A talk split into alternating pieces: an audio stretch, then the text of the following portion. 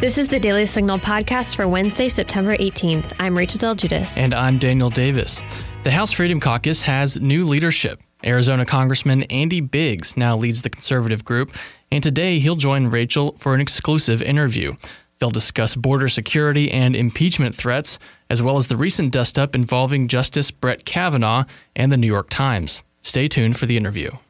One more thing if you're enjoying this podcast, please be sure to leave a review or a five star rating on iTunes and encourage others to subscribe. Now, on to our top news. Benjamin Netanyahu's time as leader of Israel may soon be at an end. Exit polls on Tuesday showed the prime minister's Likud party trailing slightly behind the centrist blue and white party. If those numbers hold, it's a slightly worse showing for Likud than the elections this past April, when the two parties tied each other and couldn't form a governing coalition. It remains to be seen how these numbers shake out. The election this time saw higher turnout than in April, and in the final hours of voting, Netanyahu accused the Palestinian Authority of election interference, a claim that they deny. We'll provide updates in the days ahead as the final numbers solidify. Vice President Mike Pence delivered a speech at the Heritage Foundation on Tuesday, voicing support for President Trump's developing trade agreement with Mexico and Canada. The USMCA also levels the playing field for American workers and American jobs. Under the USMCA, 75% of auto parts in duty free cars must be made right here in North America. And a significant portion of these parts must be made by workers making a base wage of at least $16 per hour. We believe that this will eliminate the historic incentive to move manufacturing jobs out of the United States of America. President Donald Trump is putting American jobs and American workers first. He also had some fierce words regarding Saturday's attacks on Saudi oil facilities. Truth is, as President Trump has observed, our active duty personnel are now the best equipped, best trained, and most technologically advanced fighting force in the history of the world. And in the wake of this weekend's unprovoked attack on several oil facilities in Saudi Arabia, I promise you, we're ready. As the president said, we don't want war with anybody, but the United States is prepared. We're locked and loaded. And we're ready to defend our interests and our allies in the region. Make no mistake about it. Add this to the string of victories for the First Amendment. Two Christian artists have won their case at the Arizona Supreme Court after being sued by the city of Phoenix. The two women make wedding invitations for a living, but they declined to make custom invitations for a same sex wedding. That prompted a lawsuit from the city, which has an ordinance on the books banning discrimination on the basis of sexual orientation. On Monday, the state Supreme Court ruled that the city cannot force the two women to make same sex wedding invitations, saying that that would violate their free speech rights and freedom of religion under the First Amendment. Jonathan Scruggs, an attorney for Alliance Defending Freedom, which represented the two women, said, Regardless of one's view on marriage, this is a win for all citizens of Arizona because a government that can crush Joanna and Breanna can crush any one of us. The ruling comes just weeks after the Eighth Circuit Court of Appeals ruled in favor of a Christian filmmaking couple in a similar case out of Minnesota. Well, House Democrats are not letting go of their goal to impeach President Donald Trump. The House Judiciary Committee held its first hearing Tuesday on ousting the president, with Corey Lewandowski, Trump's former campaign manager, serving as the witness. According to the Associated Press, Lewandowski heeded advice from White House counsel and refused to discuss private conversations that were not included in the Mueller report. Lewandowski also requested a copy of the Mueller report and then started reading from it during the hearing, which prompted House Judiciary Chairman Jerry Nadler of New York to say that Lewandowski was, quote, filibustering. Well, yet another House Republican is hanging up the gloves. California Congressman Paul Cook announced on Tuesday he will not seek re election to his seat and instead will run for local office. In a statement, Cook said, quote, After 26 years in the Marine Corps, my attention turned first to local government. And while I've been called to serve in other capacities, such as Congress, my focus has always been on empowering communities and making sure local residents have the strongest voice in decisions that affect them. End quote. Cook is the 18th House Republican to announce retirement this Congress. Famed broadcast icon Cokie Roberts has passed away at the age of 75 due to complications with breast cancer. The former ABC journalist earned three Emmys and was also inducted into the Broadcasting and Cable Hall of Fame and mentioned by the American Women in Radio and Television as one of the 50 greatest women in the history of broadcasting, according to ABC. James Goldston, president of ABC News, mourned her passing, saying, quote, Cokie Roberts will be dearly missed. Cokie's kindness, generosity, sharp intellect, and thoughtful take on the big issues of the day made ABC a better place and all of us better journalists. Up next, Rachel's exclusive interview with Chairman of the House Freedom Caucus, Andy Biggs. Well, before we move any further, I want to mention a terrific podcast produced right here by our colleagues at the Daily Signal called Problematic Women podcast is put out every Thursday morning and is hosted by Kelsey Bolar and Lauren Evans. These two ladies shine the spotlight on stories that are of particular interest to conservative leaning women, aka women that the so called feminist left usually consider problematic. It covers everything from pop culture to policy and DC politics. It's a super enjoyable podcast, and I hope you will subscribe. Just search Problematic Women on whatever podcast app you prefer.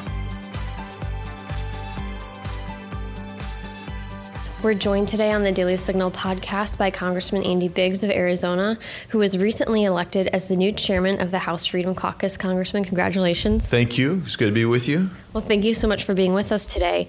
And to start off, last week you were elected the new chairman of the House Freedom Caucus, the most conservative caucus in the House. What was your initial reaction to finding out that you were elected chairman? Uh, my initial reaction was, I voted for the other guy. I'm, just, I'm, just, I'm just teasing you. I I, am overwhelmed, quite frankly. We've got uh, this is the most conservative uh, wing of, of, the Republican conference. It's filled with very capable, uh, articulate, intelligent uh, men and women who have had great success in the private sector. They have had great success here um, in Congress. There, many of them are on important committees. They they do good work. They're bright, and so it's it, it's really awesome to to work with them on a regular basis. It's the only place, quite frankly, that I've been in Congress where we actually debate the the, the bills in detail, and and actually infuse constitutional principles and discuss how this impacts the Constitution uh, as well. So um, it's an awesome group to be with, and then. You, you, consider who we had before. You have Jim Jordan, who was the, the first chairman, and Mark Meadows, and then and then my own predecessor in Congress, Matt Salmon, was one of the original uh, founders. And there's just so many great people who've done some great things, and and um, it's these are big shoes to fill, and and and uh, broad shoulders to try to stand on. You know, and then one more thing, Rachel. As long as we're talking about stuff, is is the Democrats have gone so far to the left. You look at the presidential nominees um, and we see that that's reflected actually in Congress. This notion of of whether it's socialism, which which let's define it what it is. It is an authoritarian brand of government where they want to get in control virtually every aspect of your life. That's really where they are, and we have got to stand in the breach against them and and fight back and remind people the reason that we are uh, an exception to the world is this is is the ability to make choices and be accountable for those choices. And and that's why you see the economy booming today is because President Trump is and the and the Congress Republicans when we had the House we changed the tax code to to let people keep more of their money in this instance businesses we we've deregulated this administration is deregulated that has allowed people to feel freer and actually become freer if we can get the house back we've got we can do some more tax relief, um, which would actually explode this economy. Uh, take it way over the top. I mean, I'm talking about uh, repeal of capital gains. I'm talking about lower the the uh, the tax rate on the middle class and and make sure that they're participating fully in the economy. I'm talking about um, uh, making sure that small businesses get the pass through type of benefits that we gave big business these types of things would really uh, make this economy grow. It would uh, uh, lead to further deregulation. Would, you know, we would we would become, uh, in fact, once again, the juggernaut of the world economically. In fact, we're the only economy growing in the world today, but we would be. Uh, we would be what people thought the Chinese economy was 20 years ago, except for ours would be built on a foundation that would last and be solid. Well, a few minutes ago, you mentioned that there are lawmakers, especially Democrats in the House, that want to oust Trump, and they're continuing on that drumbeat. And uh, Congressman Justin Amash, he made headlines a few months ago, earlier this year, for saying that he was leaving the HFC over um, his disagreements with President Trump. Do you think that changed the House Freedom Caucus at all? And what would you say is the relationship between House Freedom Caucus members and the president? Well, Justin is a good friend, and I I was sad to see him go. I'm sad to see that he's uh, basically taken on the president and and has been so critical. Um, my my big belief is there's so many people uh, on the other side that are critical of everything this president does. We don't really need to jump in on that. We need to find uh, the commonalities and uh, and emphasize that. Um, then I would say that uh, the Freedom Caucus has a great relationship with the president. It was solid when he was campaigning. Then that initial health uh, bill, if you remember, was a horrible bill. Um, he was getting bad advice from people that he has now come to uh, call out, like uh, former Speaker Ryan, and but but they want they wanted him to sign on to just a horrifically bad bill, and the Freedom Caucus said no um, and took a stand. And we did it with respect, understanding he wanted to keep his promise, but we just articulated the facts. And since that point, um, his he understands, he trusts us, we trust him, and there's a really good relationship between the Freedom Caucus and President Trump. And he understands that that the Freedom Caucus is the body that has stood in the in the in the in the well against these guys that are trying to um, uh, take him out. And if we hadn't, I mean, just think about this. They wanted to impeach him. They've been trying to impeach him. They have nothing to impeach on. But it's the Freedom Caucus that basically came in and defended uh, his position and defended him against these attacks. So, looking forward, what kind of legislation do you see the House Freedom Caucus pursuing during the next year? Well, we're going to continue to to do things uh, on everything from immigration and uh, you know, we've we've come up with ways to fund the wall, and we're going to continue to try to advance those. Our problem is in the House, uh, we we don't have the majority, so the majority is always going to be against us. So, but we're going to continue to advance this because I think one of the things the Freedom Caucus needs to do now, and if and if we had the uh, people that were forward thinking uh, doing this, we need to um, put some policy positions in place articulate and, and narrate those positions for when we take the House back. We want to make sure that we're ready. So, whether it's immigration, whether it's the tax policies, which I've previously iterated, whether it's balancing the budget and attacking this uh, relentless spending problem that we have that's growing like crazy, uh, moving us back to the uh, and talking about the procedures and the processes that need to be in place. For instance, there's no reason, and, and I'm going to keep beating this drum on this, that we should be having two committees, the budget committee and appropriations committee. The budget committee comes in and says, okay, this you need to do this, and we're going to balance. And ten years ago was in five years. Anyway, we've never balanced according to their plan because the appropriations committee doesn't adhere to that plan. So it's just ridiculous and gives uh, needless work and and actually diffuses power where in this instance we would be better served having this uh, in one committee where they can actually step in and start balancing the budget. So we're going to advance those positions uh, everything from process to um, policy and and be ready but we're also going to recruit and we're going to uh, campaign for people to get get them elected to the house so you just mentioned spending in the budget. The House Freedom Caucus opposed the huge spending deal that happened over this summer. What do you all plan to do on spending going forward as Congress is continuing to look at resolutions and individual appropriations bills? Well, we're going to, well, first of all, we're going to scour these bills to make sure there's no poison pills and point them out. For instance, uh, I would be surprised if the Democrats didn't insist that there's no money in this this continuing resolution they're going to propose to go to the border wall. I mean, this is just not going to happen. So we have to acknowledge that that's the case. Um, we're going to talk about whether we're still funding abortions anywhere with federal dollars. And uh, we, we've got to take, so those are some examples of poison pills. But at this other time, we are going to continue to fight to to balance the budget. I mean, this is just ridiculous uh, uh, that we can't get together and and pass uh, budget bills that work. and and and we don't. So, House Democrats, among many other things they're pushing, we mentioned uh, their dissatisfaction with the president. They're continuing to push as well for gun control measures in the wake of the mass shootings we've seen. What do you think of uh, this drumbeat, and what do you think lawmakers should do on this issue? Okay, so here I'm not going to speak as, uh, you know, I'm, I'm not speaking today from the Freedom Caucus because these are all Andy Biggs's ideas and thoughts, and, and we haven't voted on these things. And I, I, should get that disclaimer. I'm not used to having to give that disclaimer. okay, so um, the, what's what the problem is is all of the all of the um, uh, bills and policies and legislation that the Democrats are introducing and those that want to do gun control they would have had no effect whatsoever on any of these three shootings that have really they're using as the catalyst to, to go forward. And we're talking the the two in Texas and and the Dayton. The the reality is.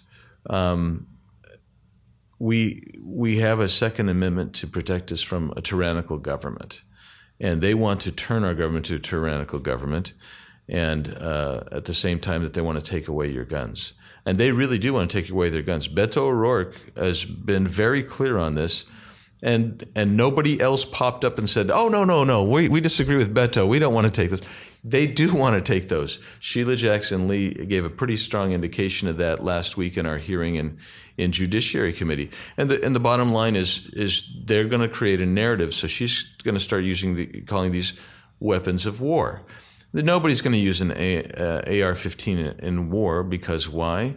They don't have a range, right? And they're not shooting the right um, uh, ammunition. So she's just she said she held one once, and I thought, oh my gosh, this is who you have making policy on gun laws. This is, is someone who's afra- obviously afraid of a gun. Um, uh, to hold a gun, and and you you should have a healthy respect for a weapon, but you should also come to understand it. So, leaving that aside, we also have to uh, bring up the narrative, which I was trying to bring up in the Judiciary Committee, of how many times people use um, firearms to protect themselves. They do on a regular basis. The estimate is in the hundreds of thousands every year in this country. Well, that leave that aside and say, well, what happens in, in Baltimore, for instance, where they have very strict gun laws? Well, the bad guys have guns, the good guys don't. And so they have high, these higher crime rates in Baltimore and Detroit and Chicago, where you have these, where the, these tighter gun laws. Then you also let's let's. Um, I remember reading a few years ago um, in China where they have absolute no gun ownership in private hands.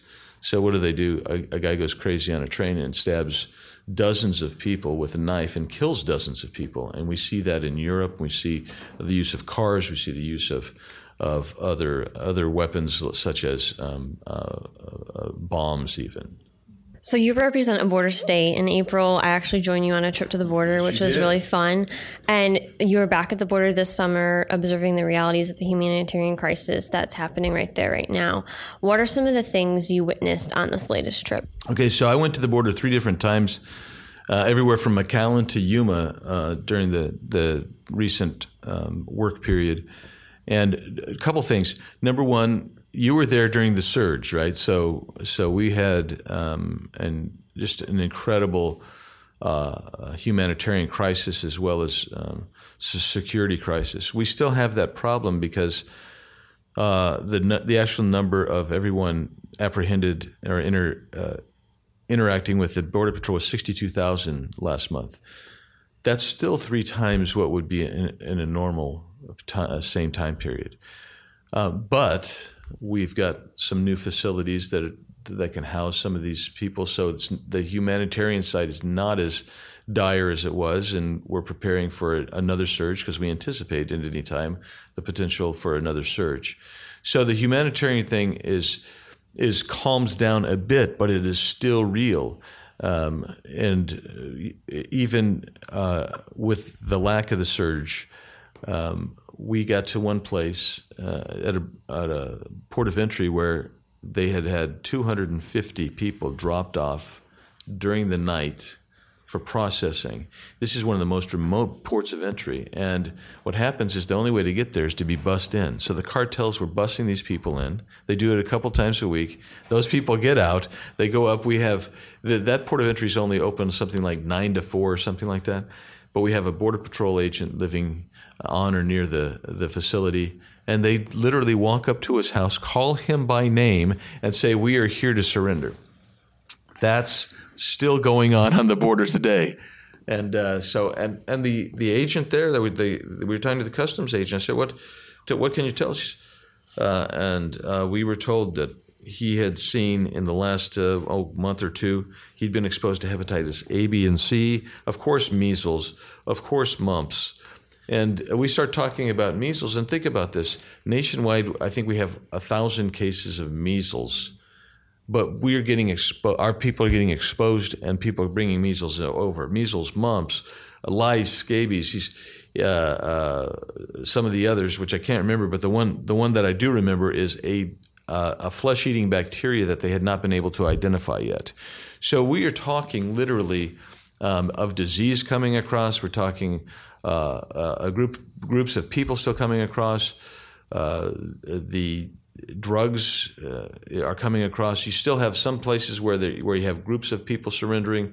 There, uh, but you have other places like the Tucson sector and um, the the southeast Arizona very remote rural area where um, uh, drug trafficking is is picked back up. Wow, that is incredible that they know this border patrol officer by name. They just come and yes, yeah, isn't that something? And and I and I said, well, how does this work? And they said, well.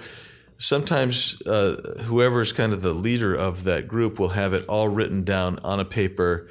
Agent so and so, agent so and so, we claim uh, asylum in the United States, we have credible fear, and that and it'll be all written down, and they'll say that uh, on behalf of the 200, 250 people that are there.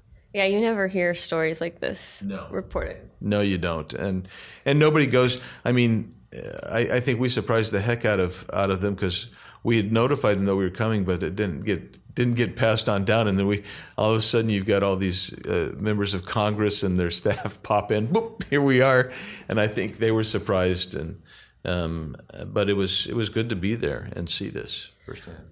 Were there any other things you witnessed during um, any of these trips that essentially counter? rhetorics we see reported in the media or elsewhere about the conditions at the border or what happens where you're there in person and you can say, wow, this is actually not the case? Look, every time I've been down to the border, um, what I can tell you is the the border patrol facilities themselves are not designed to be holding facilities. They're processing facilities with some holding cells there. Um, even if if there's some crowding in those cells, these they leave the doors unlocked so people can come in and out. There are tables with with um, water uh, can, cans, you know, that are five or ten gallon water cans all over the place. They fill them up with ice and water um, as often as necessary. There's juice boxes. There's snacks. Um, one of the places um, that that now is is um, a, a, facility in El Paso. I mean, they've added these soft sided tents. These are huge and they're they're wide open, and there was virtually nobody in there when we went. Um, they they were just opening and that facility. There are food stations everywhere. There's hygiene products everywhere. There are there's supply rooms at everywhere we go with clothing and all, hygiene products. So if somebody comes in, they've got torn and dirty, filthy clothing, they'll take them off. Uh, they'll give them new cl- clothes after a shower. They will wash their old, dirty, filthy clothing and return them to them. That is what's going on it, it's just such a, a, a, lie what we hear from the other side. It's I, I mean I don't know what they see when they're going down, but uh, we've been down multiple times, um, and as I say, sometimes catching them off guard a little bit, and we don't see anything that they're talking about. It's so interesting. Thanks for sharing that. Uh, we were talking a few minutes ago about how Democrats are wanting to impeach the president. And this week, Alexandria Ocasio Cortez, the freshman from New York, she's all on the drumbeat of wanting to impeach Justice Kavanaugh. This has come up in the news again. And I was just wondering if you have any thoughts on this. I don't know, just in your own personal capacity or as speaking for HFC, either, either way. I was just curious if you have any um, thoughts on this latest Kavanaugh situation. Well, my, my personal thoughts is with regard to Justice Kavanaugh, what a sham the New York Times is. I mean, they they put out a story, and then uh, they forgot or something that the, the alleged victim said, "Well, gee, I don't remember anything. I'm really not a victim. I don't this. I have no awareness of this." Well, good grief! I mean, when you think about that, that is that is even for a public figure like Justice Kavanaugh is that almost becomes libel per se. I mean, they have they've shown a willingness, a willful mind, um, and uh, I saw today that the same author there had tweeted out uh, horrific things in the past, and so so these these people are are unhinged. They've got Trump derangement syndrome, and you know what it is. I'll just ultimately the Supreme Court has too much power. And that's why you see these massive fights at, for Supreme Court nominations today. And uh, we, they legislate from the bench. Uh, they overturn. They're, they're not applying the law anymore. They're trying to interpret. In interpreting, they're creating law. And the Democrats know they cannot win on policy issues to the American public. American public doesn't want socialism. American public doesn't want um, uh, the the government in every aspect of their lives the way the, the Democrat uh, uh, leadership here in Congress wants. So they resort to the courts, and for them, uh, abortion is the cause, and and if they and they think that Roe v. Wade could be overturned. If Roe v. Wade could be overturned, they're going to do anything they can. They're going to go after Justice Kavanaugh. I view this as is is blatant uh, libel. Uh, and I think uh, Ocasio Cortez is she's she's out there saying things that, that seems slanderous to me. And and so when you go forward like that, I just think they're unhinged, and they're unhinged because it, it, in a rational way. They understand that they can't win on the policy debates. They have to win in court. They understand with President Trump appointing these uh, justices and these judges, uh, 150 federal judges now, that they are losing some of their grip that they've held over the courts for 40 years. And Justice Kavanaugh, uh, in my opinion, this is it's it's, an, it's outrageous, and and you're not going to see an impeachment go on Justice Kavanaugh. It's just not going to happen.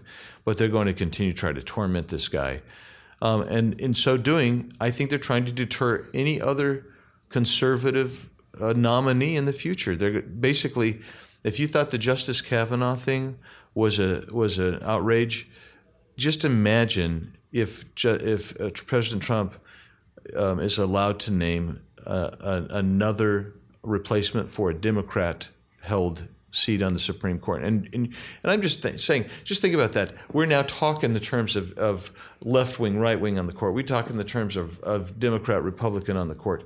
That is too much power in the court. But I'm just going to tell you, uh, the next nominee is going to be going through go through a hell. Uh, if if there's seven circles of hell, as Dante said, then Kavanaugh went through probably three or four of them. The next one will go through all seven. Wow, that's true. So, final question How would you rate conservative lawmakers' leadership and a Congressman's this Congress this far?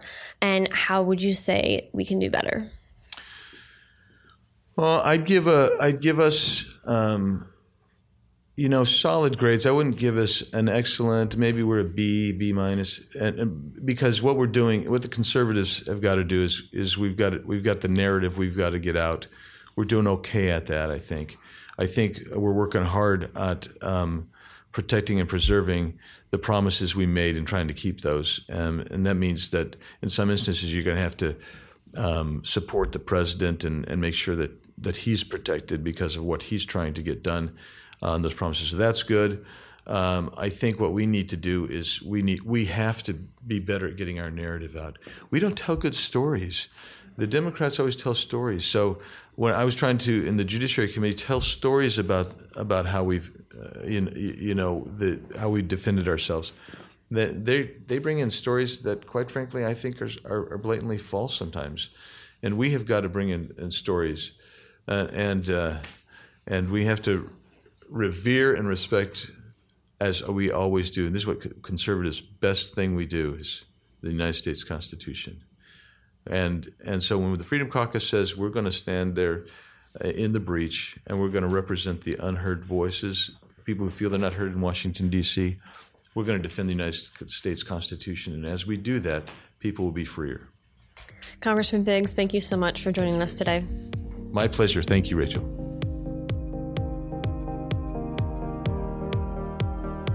Tired of high taxes, fewer healthcare choices, and bigger government? Become a part of the Heritage Foundation. We're fighting the rising tide of homegrown socialism while developing conservative solutions that make families more free and more prosperous. Find out more at heritage.org. Well, that'll do it for us today. Thanks for listening to the Daily Signal podcast brought to you from the Robert H. Bruce Radio Studio at the Heritage Foundation. Please be sure to subscribe on iTunes, Google Play, or SoundCloud. And please leave us a review or a rating on iTunes to give us any feedback. We'll see you again tomorrow.